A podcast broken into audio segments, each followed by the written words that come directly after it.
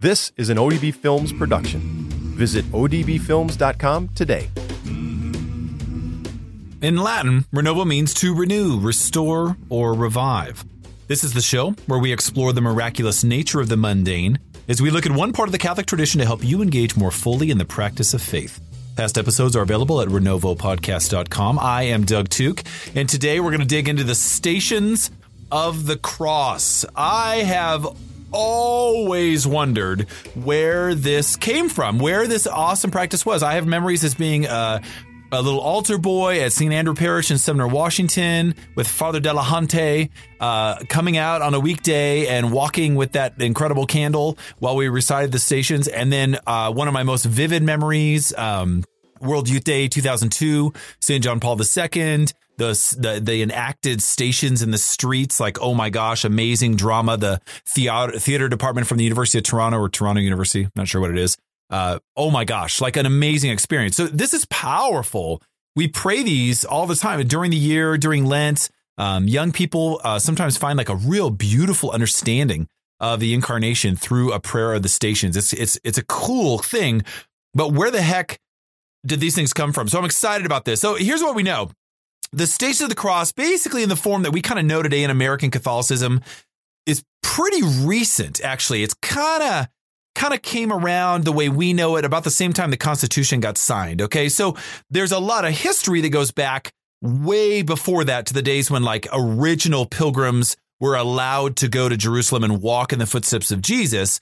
But what we understand to be the stations is actually pretty recent. So we've talked about this a lot, but like the Emperor Constantine basically says, okay, Christianity, you're legal uh, in the Roman Empire 313 after 250 years of persecution. So in 335, Constantine, he erects the Church of the Holy Sepulchre at the site where Jesus' tomb was believed to have been. So he kind of gives the green light to celebrate this publicly. And right away, and this is cool to know, right away, there's these incredible processions of pilgrims to that church, especially during Holy Week. I mean, right after this thing is built, Europeans are like, I'm going there. I got to see it. Okay, so we know a woman named Egeria, a pilgrim from France, she wrote about this. She describes this pilgrimage that she took in the fourth century. Um, the Bishop of Jerusalem and about 200 pilgrims began at the first cock crow at the site of Jesus' agony on Holy Thursday night. And they said a prayer, sung a hymn,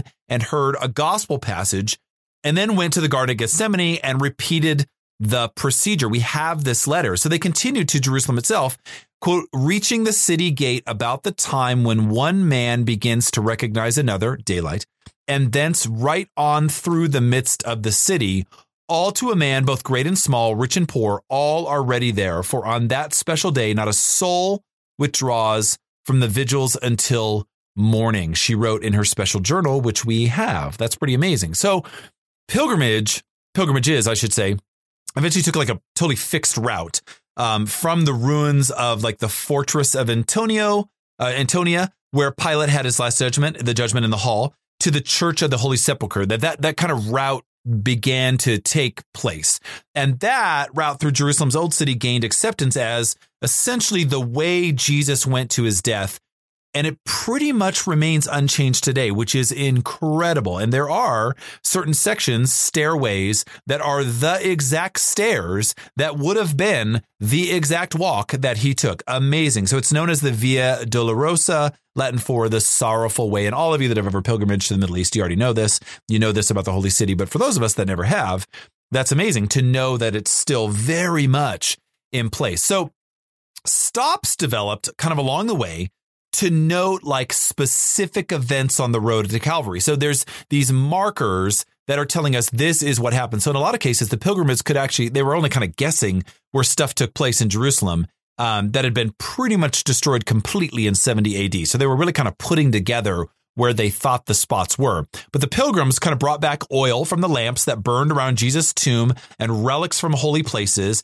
and sometimes tried to like recreate in Europe what they had seen in the Holy Land. So relics of the the the road to Calvary became a part of European worship. So the Muslim conquest of Palestine in the 7th century actually made these shrines way more significant since it made travel to the Holy Land way more dangerous. So the popularity in these European shrines really grew. And of course, European Catholicism heavily inspired, influenced American Catholicism. So devotions to the way of the cross began pretty much more similar to what we see now after 1342, when Franciscan friars were basically given custody of the holy sites in the Holy Land. The Franciscans um, have always been kind of closely identified with this devotion ever since. And for years, church regulations actually required a set of the stations to be blessed by a Franciscan whenever possible. That's how closely they were associated. That's pretty neat. There's actually, you know, a lot of story about uh, Pope, or sorry, not Pope, haha,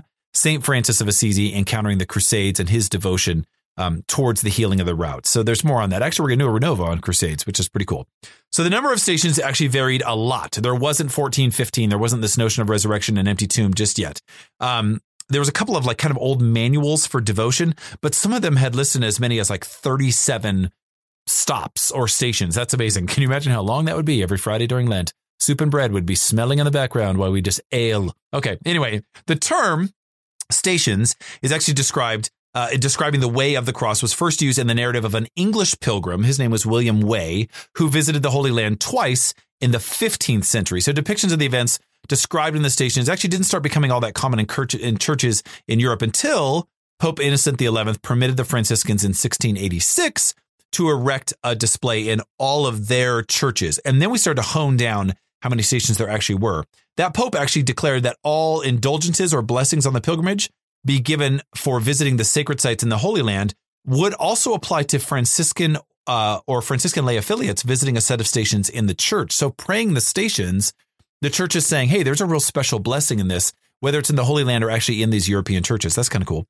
Pope Benedict XIII um, extended that to all the faithful in 1726. Five years later, Pope Clement XII allowed all churches to have stations, and he is the one who fixed the number at 14, even though that number had been floating around and pretty popular up until then. He kind of said, these are the official stations. Now, sometimes we have a 15th station, which is the resurrection, but Benedict the 14th specifically urged every church in 1742 to enrich its sanctuary with stations. Hence, European church impacted church architecture. That's why we have them in our churches now. So, two Franciscans of the era did a lot to spread kind of the Pope's wishes. St. Leonard of Port Maurice erected stations at more than 500 churches in Italy. That's cool. And St. Alphonsus Liguori, who's amazing, 1787, wrote the version of the stations that actually a lot of Americans recognize today because it was used in most churches in the United States through the 19th and 20th century. So one saint kind of gave us that language. That's pretty cool. It has become standard for Catholic churches in this country to recite the prayers related to the stations on the Fridays of Lent specifically. And a lot of churches have two services, one in the afternoon, mainly for kids, and one in the evening, mainly for, for um, parents. Now, some Protestant churches, especially those belonging to like Episcopal or Lutheran denominations, have actually made the devotion part of their Lenten activities as well, particularly on Good Fridays. In fact, a lot of Catholic churches do ecumenical stations with parish with faith communities in the area in non-denominational faith faith communities or Protestant faith communities, which is cool. I've been a part of a lot of those. Actually, I was at a beautiful uh, ecumenical Stations of the Cross when I worked in Sumner, Washington, with the Presbyterian Church across the street. Parish I'm with now, St. Cyril Methodius, they do a combined service um, with the Methodist Church, which is pretty pretty cool. I'm excited about that. Um, the traditional 14 stations are as follows: uh, Jesus is condemned to death. Jesus takes up his cross. Jesus falls for the first time. Jesus meets his mother. Simon of Cyrene carries the cross. Veronica wipes the face of Jesus. Jesus falls the second time. Jesus meets the daughters of Jerusalem. Jesus falls the third time. Jesus is stripped of his garments. Jesus is nailed to the cross. Jesus is crucified. Jesus is taken down from the cross. Jesus' body is laid in the tomb. That's pretty much the body of those. And notice, and we should do a show on this too. Veronica is not in scripture. Veronica really came to us through the tradition, uh, oral tradition of the way of the cross. How amazing is that? We'll talk more about that later. The third, fourth, sixth, seventh, and ninth stations are not specifically described in the Gospels. So, uh, nor is uh, St. Alphonsus' depiction in the 13th station of Jesus' body being laid in the arms of his mother.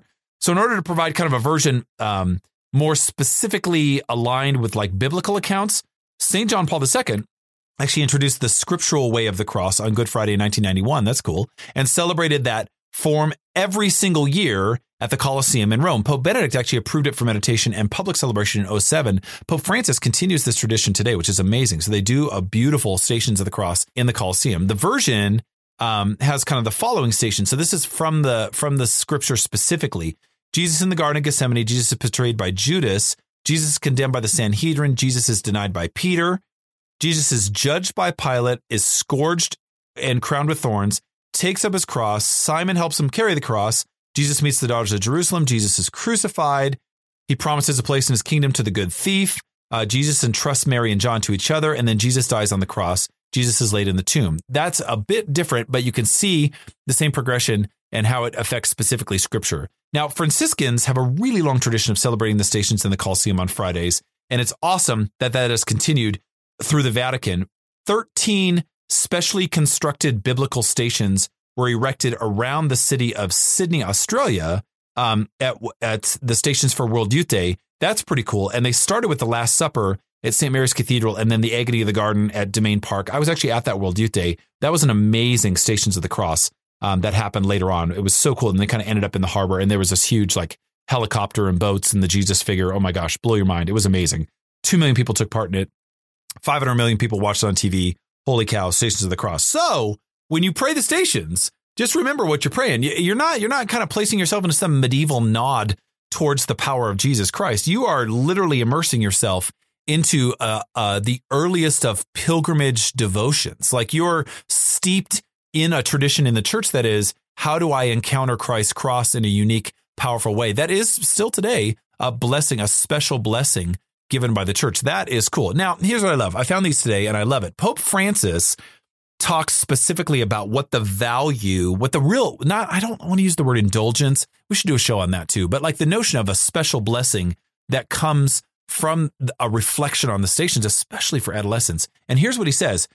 He says, the first one, he says, praying the stations allows us to place our trust in Christ specifically. He says, the cross of Christ contains all the love of God there we find his immeasurable mercy. This is a love in which we can place all of our trust, in which we can believe. Let us entrust ourselves to Jesus. Let us give ourselves over to him because he never disappoints anyone. Only in Christ crucified and risen can we find salvation and redemption. That was an address he made in 2013 to World Youth Day. Second thing he says, he says, it puts us in the story. And I love that. That's very, it's very Jesuit. We, it places us in the midst of the passion. We're in the story. Uh, Pope Francis says, and you who do want to be like Pilate, like Simon, like Mary, Jesus is looking at you now and is asking you, do you want to help me carry the cross? Brothers and sisters, Pope Francis says, with all the strength of your youth, how will you respond to him? Isn't that a great line? So he he's saying, you know, when we pray the stations, we become a part of the narrative. We become, here it comes, authentic. We have a relationship with our author. How cool is that? Number three, he says, they remind us that Jesus suffers with us, not just for us, but with us. Pope Francis says, the cross of Christ bears the suffering and the sin of mankind, including our own. Jesus accepts all this with open arms, bearing on his shoulders our crosses and saying to us, have courage. You do not carry your cross alone. I will carry it with you. I have overcome death, Christ says. I have come to give you hope, to give you life, also part of an address to World Youth Day. How awesome is that? Really kind of a paraphrasing of John 3:16. Okay, Pope Francis also says the fourth thing he says, the stations compel us to action. You know, they make us want to do something about Christ. So there's a great that's that's a powerful powerful message of mission that comes from praying the, the stations. He says, but the cross of Christ invites us also to allow ourselves to be smitten by his love, teaching us always to look upon others with mercy and tenderness, especially those who suffer, who are in need of help, who need a word or a concrete action. He's literally modeling the mission for us in the stations. How great is that? Pope Francis says the stations of the cross, they help us make a decision for or against Christ, right? This is Pope Francis's mission too. Is like, do not be lukewarm, be convicted about your choosing or not choosing of Christ. He says the cross reveals a judgment namely that God is in judging us, loves us. That's his judgment for us. Let us remember this. God judges us by loving us. He says, if I embrace his love, then I am saved. If I refuse it, then I'm condemned, not by him, but by myself, because God never condemns. He only loves and saves. This is awesome. That's awesome. Putting the conviction, the choice on our shoulders, right? uh, as a result of really immersing ourselves into an understanding of the stations. How cool is that? Number six, he says, Pope Francis says, the stations reveal God's response to evil in the world. Do You want to know what God thinks about evil? The stations name it. Okay. Pope Francis says the cross is the word through which God has responded to evil in the world. Sometimes it may seem as though God does not react to evil, as if he's silent, and yet God has spoken. He has replied, and his answer is the cross of Christ, a word which is love, mercy, and forgiveness. How cool is that? Christ says to evil, I will conquer death, which is the only thing you hold over humanity. And now you've been conquered as well. Oh my gosh. Okay, so making the cross sacred is an invitation to us to really know evil's place in the world. It has been defeated by Christ who is truth. Either embrace it or don't. That's a throwdown, man. Pope Francis throws down. Okay, I like this. Um, number seven, he says, the Station of the Cross. He says, they give us the certainty of God's love for us. That's kind of repeating what he said before, but he says it in this way. Listen to this. Pope Francis says, What is the cross given to those who have gazed upon it and to those who have touched it? What is the cross left in each one of us? He says, You see, it gives us a treasure that no one else can give the certainty of the faithful love which God has for us. And then, if you think about it, in praying the, the stations and in seeing them come alive, that statement of love says to death, I have destroyed you. That's the statement. The statement is, My love is so powerful for you that it conquers death. Come re- freely receive this love. How beautiful is that? And finally, the last one, Pope Francis says about praying the stations of the cross, that they guide us from the cross to the resurrection, to the risen Lord, to the good news, which I talk about all the time. Okay. Here's what he says Pope Francis says, Oh, our Jesus, guide us from the cross to the resurrection and teach us that evil shall not have the last word, but love, mercy, and forgiveness. O Christ, help us to exclaim again, Yesterday I was crucified with Christ. Today I am glorified with him. He says, Yesterday I died with him. Today I live with him. Yesterday I was buried with him. Today I am raised with him. That is awesome. Francis acknowledges steeping ourselves in Good Friday is what opens up the voice, the power of the empty tomb, the reasoning of the resurrection to be shared, the good news with contagious, compelling, and enthusiastic activity. How great is that? We have to know the cross before we can know the empty tomb. We have to because it's the conquering moment. So think about that tradition. All right. The stations of the cross come to us. They open up for us an intimate encounter with the narrative, the story of his passion, literally. We place ourselves in the story. And while we're in the story, steeped in the characters, in the physical, actual events of Christ's death, we become in union with this incredible love, a real, authentic viewing of this testimony of making the cross sacred, in that sacredness becoming the vehicle for us to literally be saved. Powerful stuff. Powerful stuff. Don't forget to pray the stations. And I'll be I'll, I'll be bold here for a minute.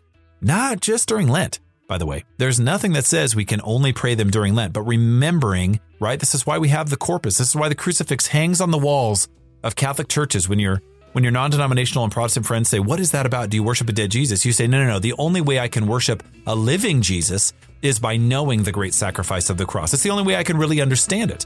This is the bar, the level of his love for us.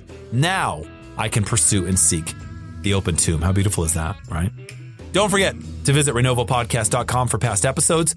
Please subscribe to, review, and rate our podcast. We always appreciate your input. Your topic suggestions, questions, and or comments are always welcome at doug at renovopodcast.com. Learn more about me at dougtooke.com or on Twitter and Instagram. Always remember to engage the tradition and live the conversion. Until next time, God bless.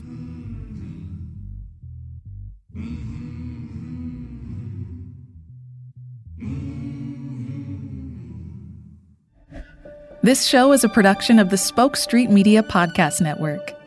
For more great podcasts, visit spokestreet.com.